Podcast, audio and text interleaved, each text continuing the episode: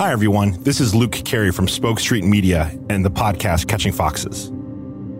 Often, I think we think God works in these dramatic, wild, in our face ways, which is absolutely true. If you look at scripture, I always go back to the story of when Jesus casts out the demons into a herd of pigs and the pigs fall off a cliff. Um, I'm not sure if you've ever been around a pig when it's met its end, uh, especially wild, large pigs. Um, it's pretty nuts, very loud. So a herd of them, yeesh.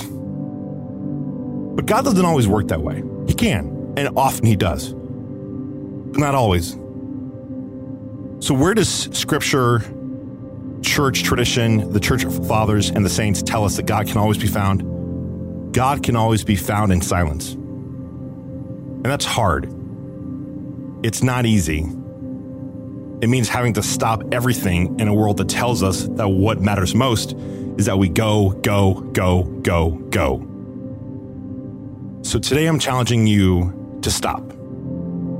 Perhaps even turn this off. Be quiet for a bit. Be silent. Don't be surprised if God starts to ask you a couple of questions. He tends to work like that.